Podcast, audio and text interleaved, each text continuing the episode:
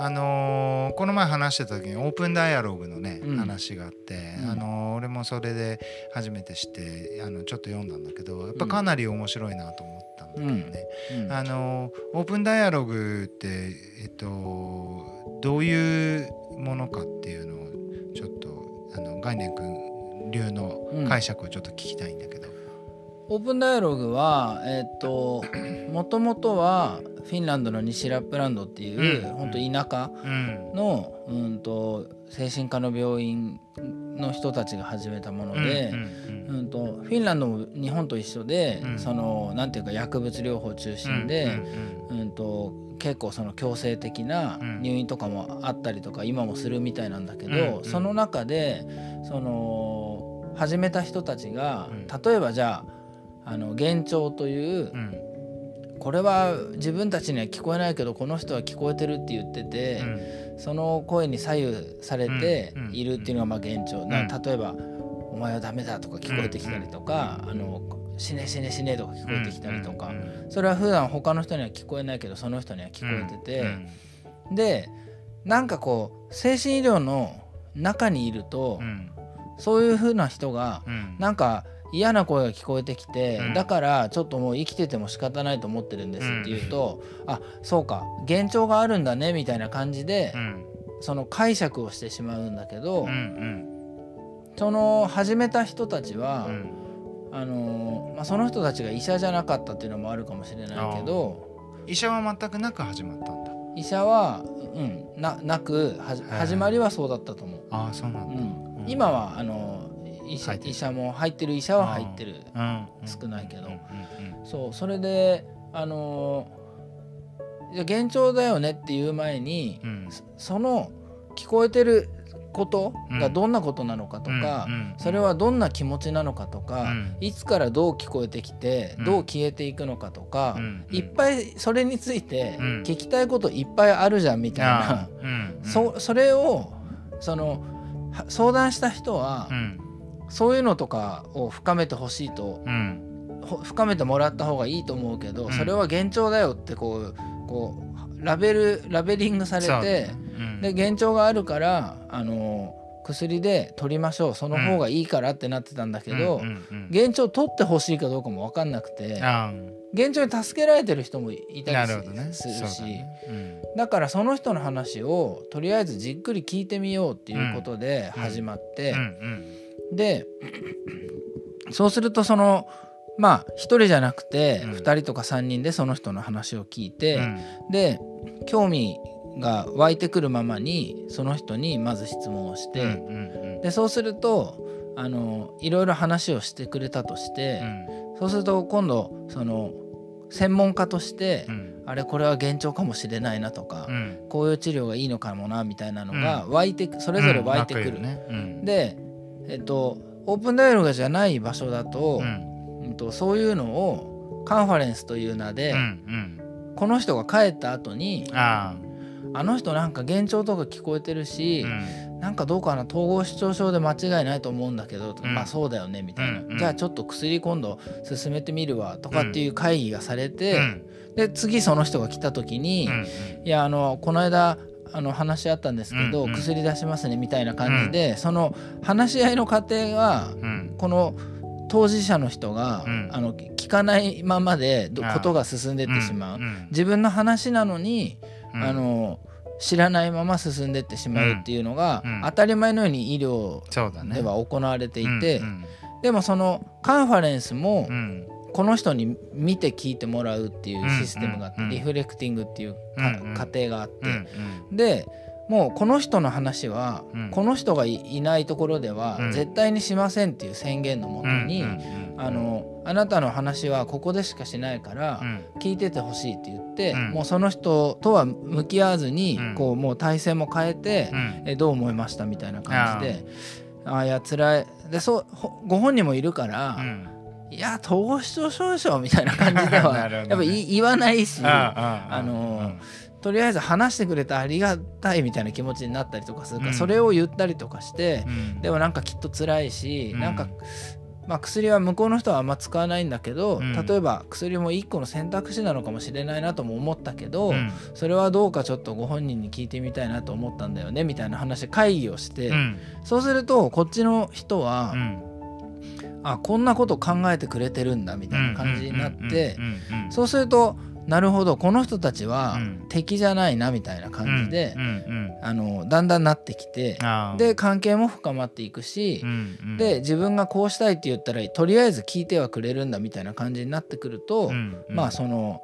言いたいことを当事者の人が言えるようになってくるみたいな感じの話を深めていく複数人で話を深めていくってうんいううん。仕組みが、まあうん。オープンダイアログの一つの、まあ、魅力なのかなうん。みたいな。なんかあの患者さんの要請があったら24時間以内に行くとかっていうね、うん。そういうルールもあるってそうそう。うん、あのフィンランドでは、うん。そう即時性って言ってそのすぐね。もう24時間以内にチームを結成していくって決まってて、うん。でその人が話し切るまでうん。毎日でもやるっていうのがあるんだけど,、どね、うん。で日本ではうん。やっぱこう医療経済というか、うん。仕組み的にそれが多分できてるとこがどこもなくて、うん。うんそう。そうフィンランドドではそれは国の保険っていうか医療保険でやってんのかね？フィンランドは教育も医療もただああらしくて。そうかそうか。そこでちゃんと配当してんだね。でなんかだから医療者からすると、うん。いやこの人入院する前にうん。たくさん話を聞いたらう、ん。だ入院しないで済むっていう、まあ、データが出てて、うんうんうん。ねなんか3分の1ぐらいになるってね。そうそうそう。あのデータ。結構あれすごいデータで、ね、すごいすごい。うんうん、で入院しないで済む方が、うんあの医療費がうん。全体的に見たら安いですよねあーなるほどね。みたいなことで。だから私たちが話聞きに行くからお金出してくだあさいみたいなのがどね。あのそんなの当たり前じゃんみたいなのをフィンランドの人たちは言うってそういうね。うか。なるほどね。あそうっすよねみそう。だね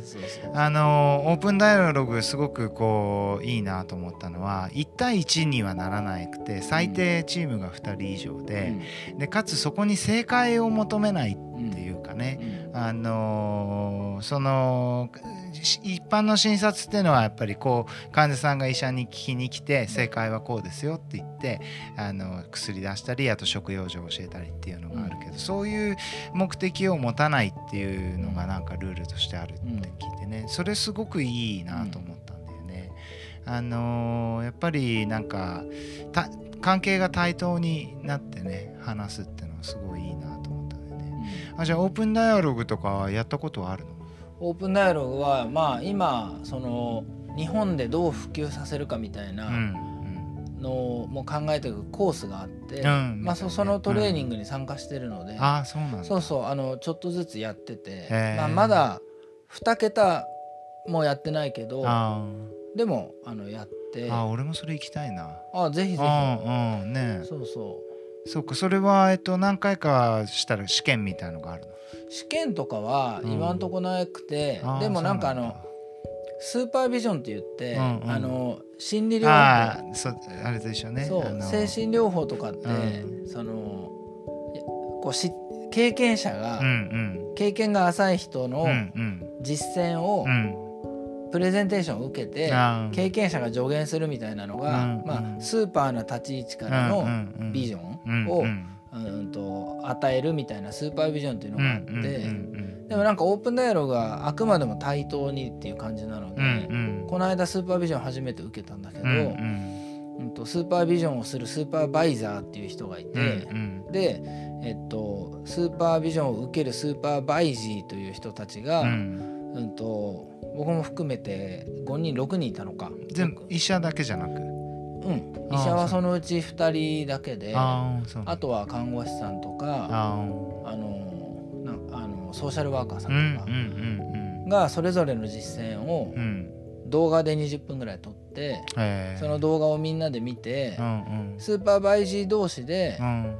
なんかそこあのリフレクティングをするの。その動画を見てあそこがいいと思ったとかここが疑問ですとうか、んうん。でスーパーバイザーはこう場をこう回すみたいな感感じになの形の研鑽の仕方があってだから試験とかはないんだけどうん。まあなんかそういうまあ、動画撮ったりとか、でうん。動画撮るためにはそれをあの患者さんに説明しなきゃいけなかったりとかあるので、うんまあまあ簡単じゃないけど、うん。だけどまあそういうなんだろうトレーニングみたいなうんのをやってるって感じで、別に資格があるとかでも何でもないああそうなんだ。ねそうそうそう。うんうんなんかまああのー俺は専門じゃないか分かんないけど感覚的にはそのすごく対話っていうのがねうん。あの統合失調症の人ってやっぱりその妄想の中で自分の世界観がすごく強くできちゃうから、うん。それをそので今なんかは特にそのインターネットに行くじゃない、現状とかあるとね、そうするともう本当にその世界観で染まっちゃっててそこから引き出せないっていうのがまああの漢方でも統合失調症の人さ精神科と並行してきてたりするから、あのそれはよく思うんだけどそのオープンダイアログでそういう対話をすることによってその世界観からちょっと一歩抜けてうん。現実世界にの中で対話ができるっていうところがまあすごい治療効果として大きいかなと思うんだけど、あの概念君が考えるそのダイアログのあの効能っていう部分ではどういうことがああると思何よりう、う、んうん、と孤立が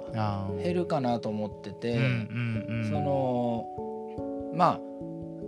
例えば今統合失調症のうん。例が出たし、初め統合失調症の急性期の人たちに対してやられてたものだから、うんうんうん、であの話がうん。さっき深めるみたいなこと言ったけど、うんうん。深められない時も全然あってまああれだろうね。もううん。強固な、そうだね独特な世界の中で生きてる人があいて、まあ、うん。統合失調症でもゆ発達障害って言われる人とかでも、もう圧倒的な価値観でうん。他者を受け付けないみたいなうん。人がいたりうん。する、うん。でその他者をやっぱり受け付けないみたいなことが攻撃性というか、うん。あの人がこうは腫れ物扱いされちゃうみたいな、うんうんだ状態になって誰も助けてもらわない、もらえないし、うん。誰にもヘルプを出せないみたいなうん。状況になってる人とかって少なくないなと思ってて、うんうんだけどそういう人と関わるにしても、うん。あのやっぱり1対1で関わるのってうん。すごいやっぱりきつくて、うんうんなんでお前もう関わってくんなみたいなこと言われてやっあぱ一人で言われてやっぱぐさっとくるし。ーぐさっともくるしいやだったら関わんないからみたいな感じに なったりもしてもういいですみたいな感じになったりもすねたまにあるよね。そうそうそう。あのーでも大体そういう時って自分の状態もあんまり良くなかったりしてね。二日酔いだったりしてね。そうそうそうそう。かそうか。確かにねそれもでかいよね。でも複数で話聞いてるとなんかエネルギーが分散されるから、うん。あのみんなであーとかなるんだけどでもでもまあなこっちも仲間はいるし別に戦うわけじゃなくて、そのいやちょっとでも時間、うん。あのどうですか？みたいなのをうん冷静に言い続けられたり、でそうするとその人もうん。体験の中で、うん。今までは自分はこう言って人が去っていくっていう体験ばっかりしてたのに、うん。なんか去っていかないで、うん初めはおせっかいだなと思ってても、うん。なんかそのつながりみたいなのが、うんうんゼロじゃなくなるっていうのは、あー孤立が緩むってことだと思うし、ね。でやっぱ孤立って一番こう人は辛いやっぱし、うん。根本的に社会性をこう構築しながらうん。生活する生き物じゃないですか、うんその人,、間というのは、うんだからなんかこう孤立がこう孤立が極まると、うん。もうどんどん積んでいくみたいな感じがあってそれがやっぱり一個緩まるっていうのはうん大事なことだなとうんうん思うし、うんうん。あのあともう一個思うのは、まあ、自分がいい精神科医だから、うんであの医者ばっかりでやるわけじゃなくて、うんうん。でやってるとその医者看護師さんソーシャルワーカーさんとかあの介護士さんみたいな人たちと話したりその当事者当事者の家族の人みたいな感じで話してたりとかすると、あのだんだん対等になっていくからそのなんていうのい医者の権威みたいなのが減っていくっていうか、うんうんそうだよね。やっぱ権威をそんなに持ちたいと思ってないのに、うんうんなんか病院という世界に、ね、医療という世界にいると、うん、権威持ってしまうみたいなのが、ね、あるよね。そうそう、それが結構やっぱこう初めはその医者のこう顔色を伺いながら発言してた人たちがだんだんその世界に慣れてくると「いや僕はこう思いますね」みたいな感じで言ってくれたりとかするとやっとこうなんかみんなでやれる感じになってなんかそれもすごいいい形だなっていう。そうだね。そうだよね、やっぱりなんか自分の中であのやっぱりその前もねこの前話したけど医者がやってることをイメージしてたのが医者になってみると実は理学療法士の方が近かったんじゃないかみたいな話がね、うん、あの概念君と俺の中でちょっとあの話が出たけどやっぱりちょっとその一般の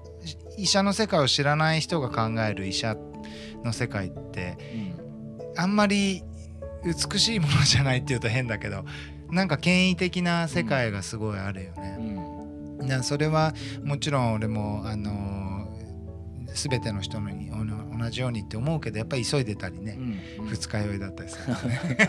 まあちょっと早く帰ろうかみたいな、ね、二日酔いってマジで仕事の人落ちるよね。落ちるよね。本当。二日酔いとかあとあの風邪ひいてたり、鼻水出る時最悪ね。あの患者さんに鼻水の治療できてんだけど俺の方が出てるみたいになるとさ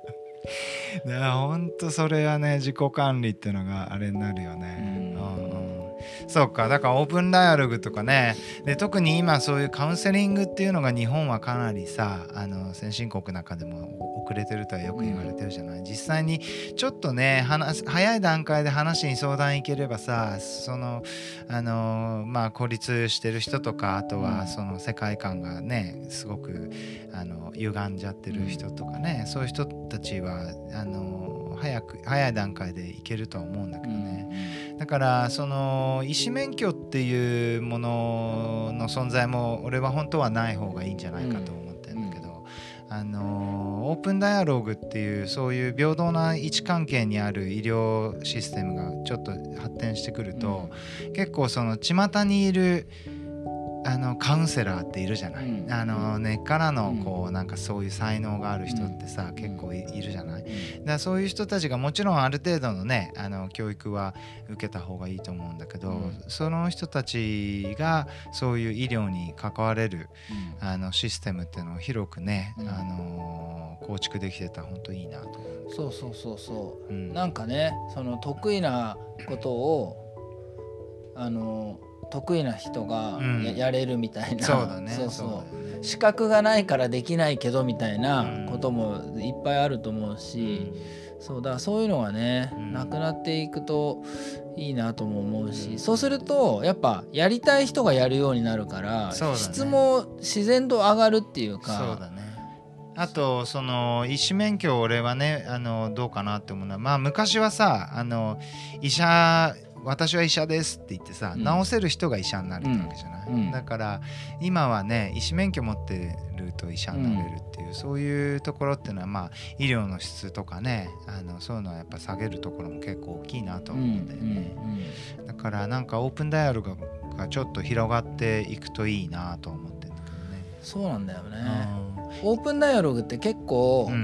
場作りだから、うん、なんかこのゆっくりな時間の、ゆっくりじっくりな時間に1時間だけチェックインしませんかみたいな、一緒に。でその時間で、とりあえず焦らずに話をしてみて、どう何が起こるかやってみようやみたいな感じの場作りなのね。だなんかそのやっぱそういう場がポツポツできてくると、今度はなんかその。病むという状態になる人がちょっとずつ減ってくんじゃないかみたいな、それなんか謎の予防みたいな、謎でもないんだけど、そうそうなんか予防感もあるなとも思ってて、そうそう